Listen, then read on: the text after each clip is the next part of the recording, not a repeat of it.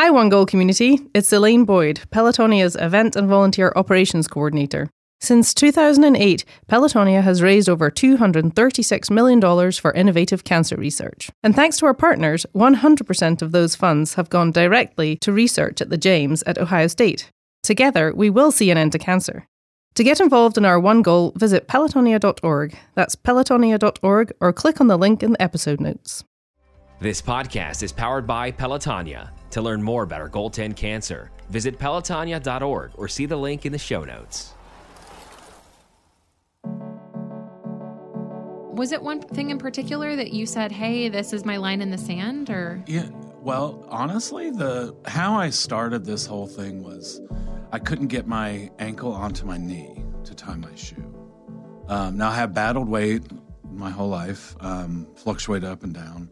Um, after my mom died, it kind of you kind of lose. She was my best friend, and you know she was everything to me. Um, but you lose your way, and you kind of you kind of get into your head, and then you just kind of forget about life. And um, I knew at that point when I couldn't do that, I was like, okay, you know, it's time to get off your butt and do something.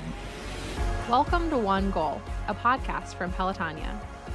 We're a community that's dedicated to funding life saving cancer research through a three day experience of cycling and volunteerism.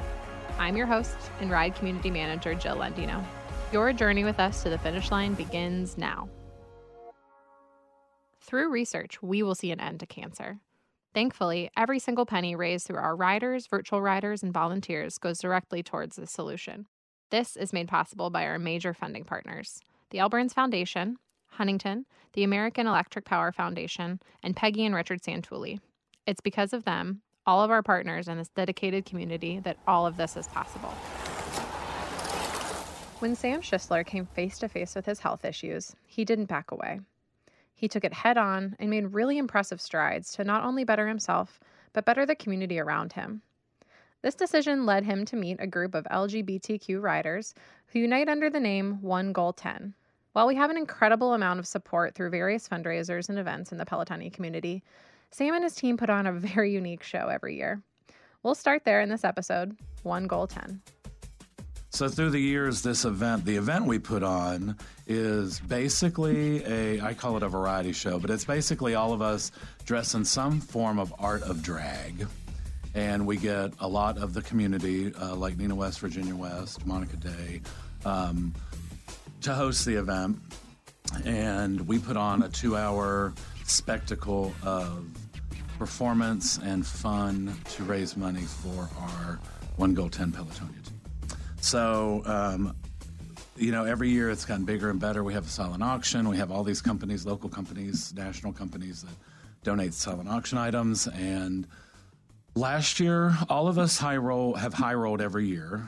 Um, last year we all high rolled, but uh, we set a goal for eighty thousand, and we hit one hundred and seven thousand last year between the 10 of us. So we're like, what are we going to do this year? it How made you raise the bar so high. Exactly. It's almost I mean it's a great challenge for yourselves and to put out there, right? When your your community and the supporters and attendees uh, Right. hear that number, it makes them want to give more. Yes. Um, so what you do with Pelotonia is incredible with riding and being a high roller and the one goal event. Um, how did you first get started with giving back, being philanthropic? I think my mom instilled a lot of that in me um, through all the years of being in the community and trying to help out the causes um, and just in general health. You know, with HIV scare that happened and is still happening, is there wasn't a lot of support in the beginning. So it was we had to do a lot of community outreach.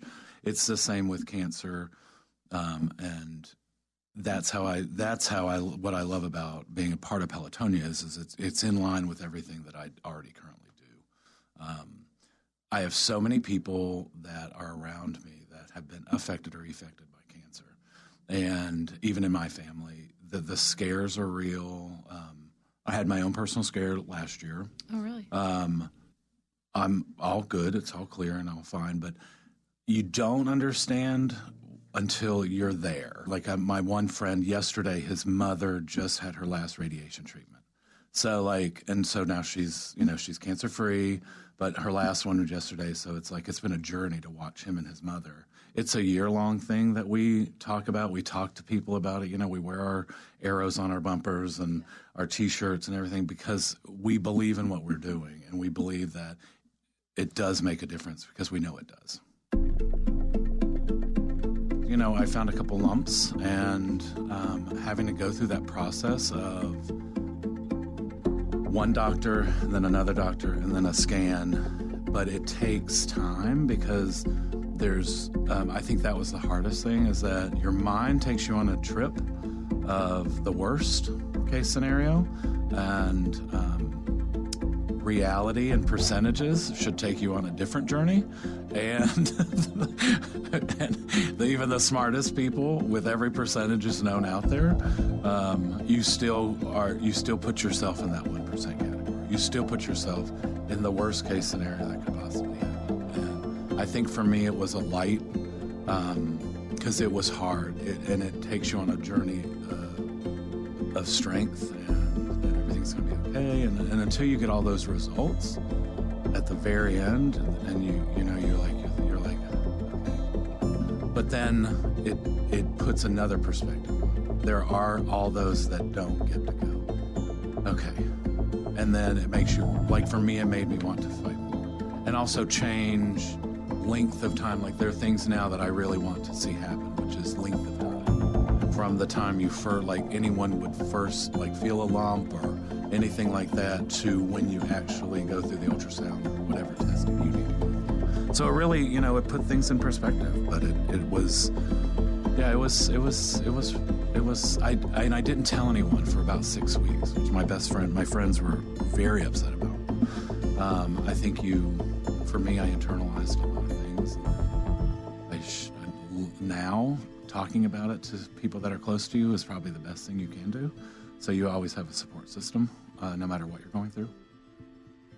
Let's get back to your first ride. So, what do you remember? So, during the ride, you know, I'm in this holding cell and I'm in New Orleans. Well, the funniest thing was Charlie. the corral. We didn't put you in the cell. Right. right? it was the corral. Um, but Charlie, so I didn't have, so you're, you're, you have to remember that everyone else is riding 200, uh, 180 miles.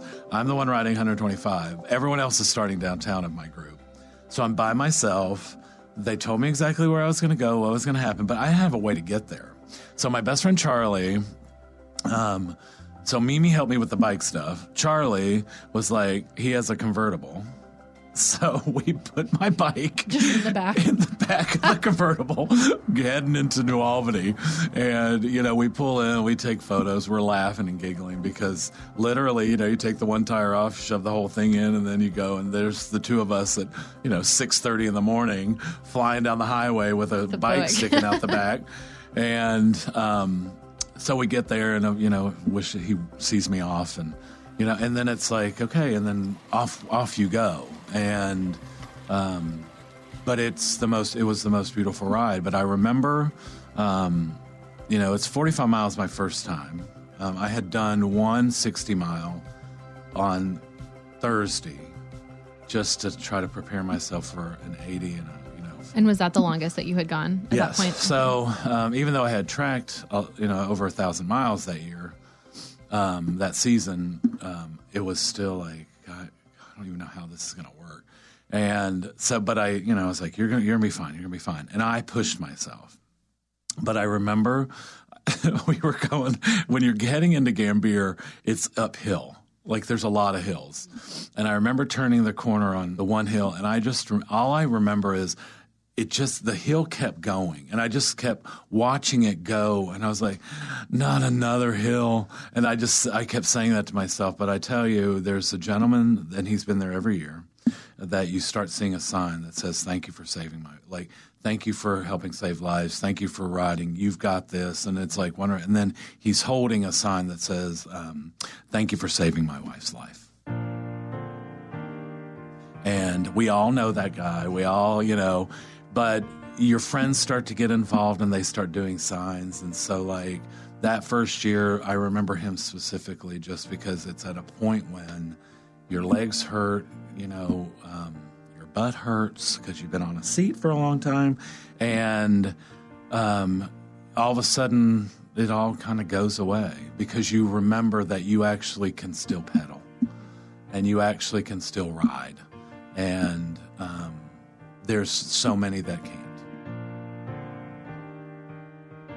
So on my helmet, that's when I started writing on my helmet names of people that we've lost or have survived that are in my immediate group. So yeah, so Do you put new names on every year? I do, and it's not always, and that's the thing I, I try to remember to tell people. It's we don't we don't always have to remember those we passed. We do, but there's also we have to remember the survivors. That everything we do helps save a life. So that name needs to go on my helmet too, along with those that lost the battle. When you're coming into New Albany, and that's the thing is that you can you always know when you're close because of the white fences. And It's kind of like a white flag, right? it is. It's kind of like I'm done. Um, but the team, beside Johnny, because he's fast, um, they were all ahead of me, and um, but they all were keeping track of me. So basically, I'd pull into a rest stop, and they were heading out. So they were about a 15, 20 minute uh, lead time on me. Um, when we got when we went into the last rest stop, they were like, "We'll be on a corner waiting for you because we all need to go in together." And they did. They all waited on me, and we all went in as one goal seven. That's So, so, cool. and we do that here on. We've done that now um, for any of us. If and we had, you know, last year we had two that did the 200, and they one was stayed with him until the very end because you know we we, tr- we try not to let anyone on their own. Um, so those two were um, came in together, and the rest of us came in together. So I um, remember watching you guys finish last year at the finish line. I was I was on mic. You're probably too tired to remember this, but I remember having just seen you guys the week before at the fundraiser, I mean, just giving it your all. To- it was so powerful to see you again and to watch you all finish together. Um, I just think that's so special how you wait for each other every year. and my you know my friends i i'm known as the bear biker um, and that's my hashtag. So you can hashtag bear Bear biker.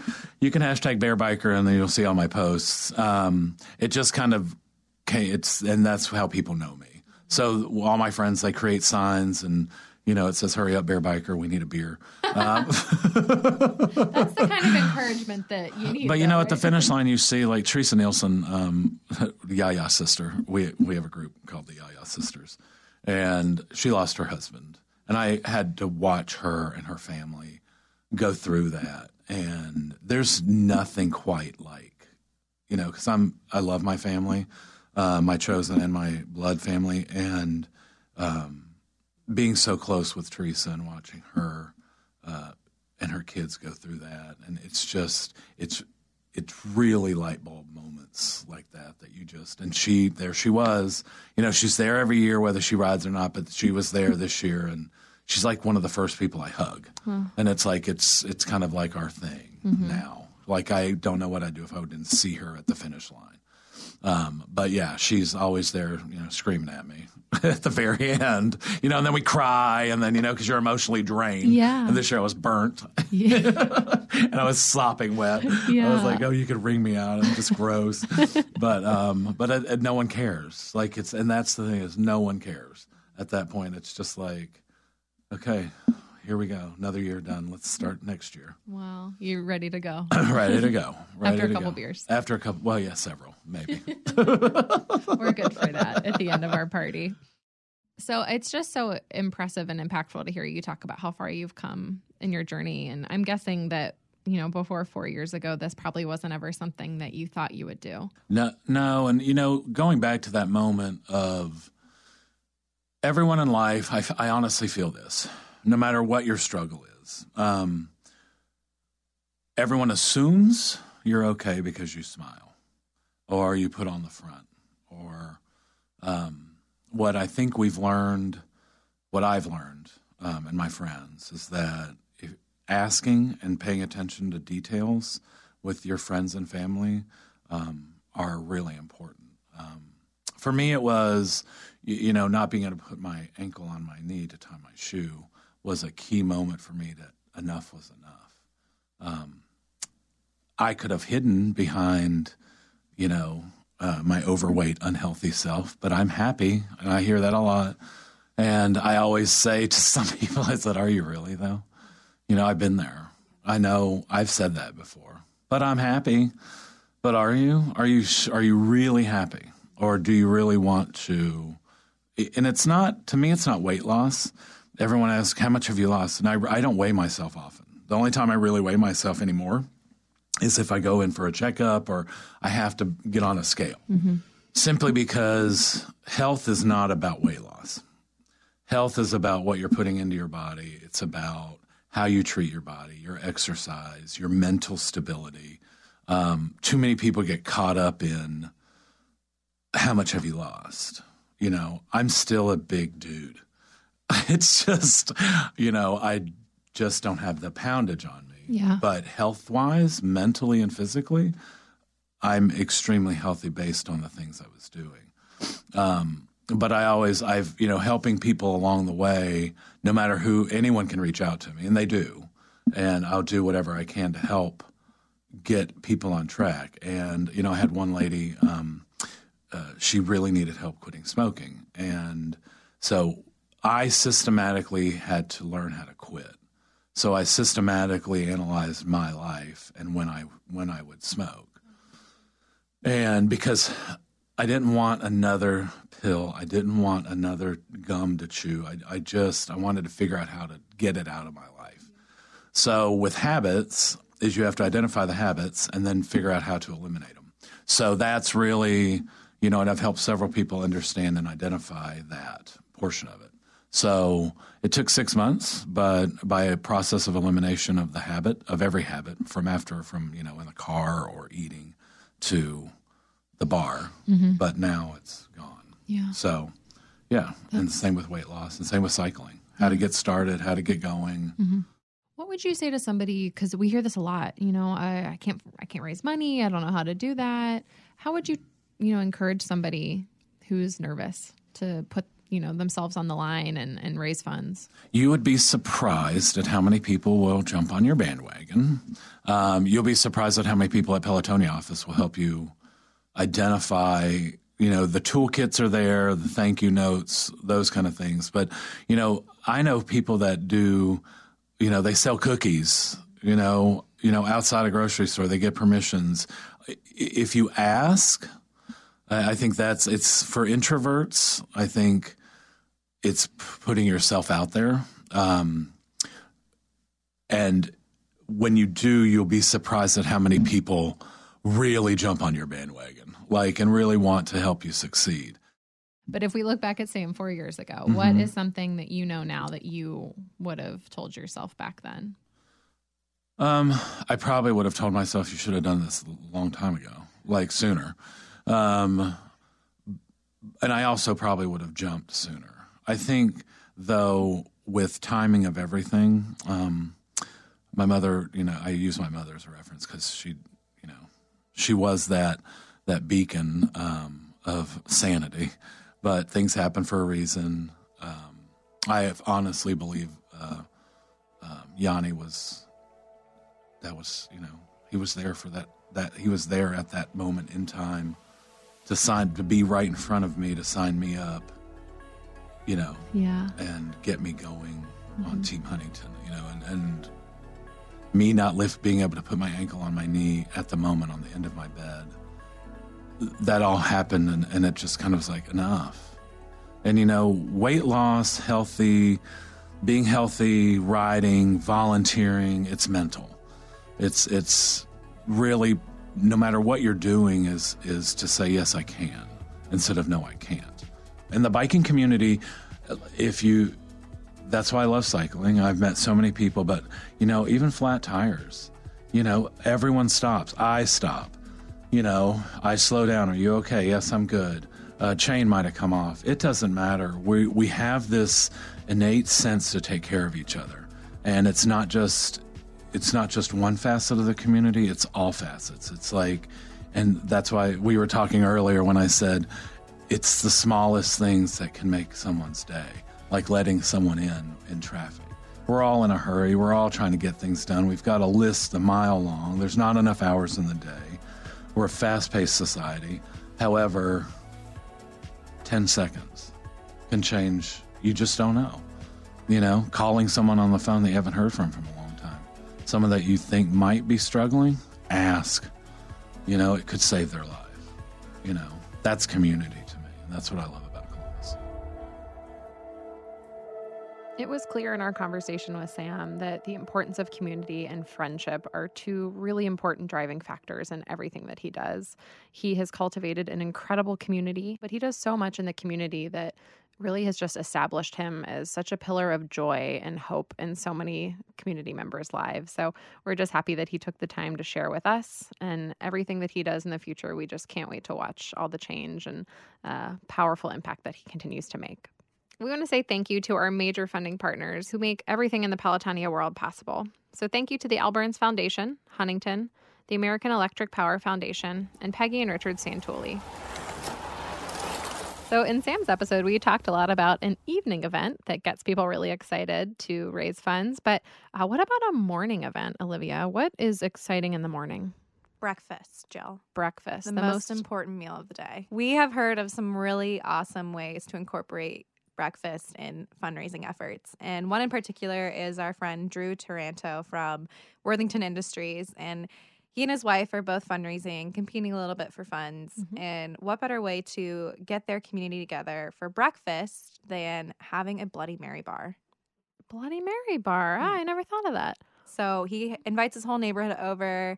They charge a fee for, you know, a small amount for people to come over who are probably going to donate anyway, but they get to come together and be a part of celebrating and, you know, drinking festivities in the morning. Absolutely. Uh, I've also heard of it. Certain companies they'll um, invite out, uh, for lack of a better term, a, a pancake flipper. Yes. So it would be a number of individuals who have a massive grill. They pour pancakes. They uh, everybody has to make a donation to stand like you know ten feet away with a plate, and pancakes just get flipped wildly at them, and they have to try and catch them. Stay alert. Stay alert. You- They work for their breakfast. They do. Yeah. And another friend that I've heard hosting a breakfast event is you yourself, Jill. Can you tell us about I do host a breakfast fundraiser. your famous breakfast tacos? yeah. So uh, a few years back, I had had a breakfast taco for the first time. My eyes were opened to this amazing take on a taco. And I thought, okay, there's this really great yard sale that happens in my neighborhood every year. There's thousands of people who are walking around hungry. Um, I made a batch of tacos, breakfast tacos, and they sold, for lack of a better term, like hotcakes. So thanks so much for sharing, Olivia. Let's keep listening for a preview of our next episode. I had dark, dark sunglasses on because I was welling up. Like, again, another proud moment. Two short months after, a month and a half after, uh, we went through this whole episode, and uh, and we embraced. It seemed like for like 20 minutes afterwards, I was just so so proud of you know once again um, participating uh, and kind of finishing this ceremonial ride.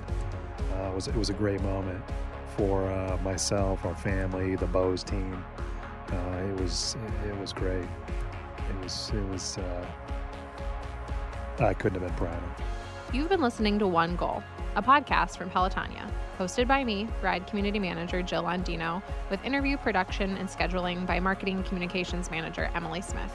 Produced, mixed, and sound designed at the studios of Westler Media by Vince Tornero. Additional mastering by Joey Gerwin at Orange Judio. Special thank you to all of our guests for being so open and willing to share their stories. Please be sure to rate, review, and subscribe to this podcast, as that will help others hear these empowering stories. If you're curious about joining the Pelotonia community and making an impact on cancer research, please see the link in the episode notes or visit pelotonia.org. That's pelotonia.org.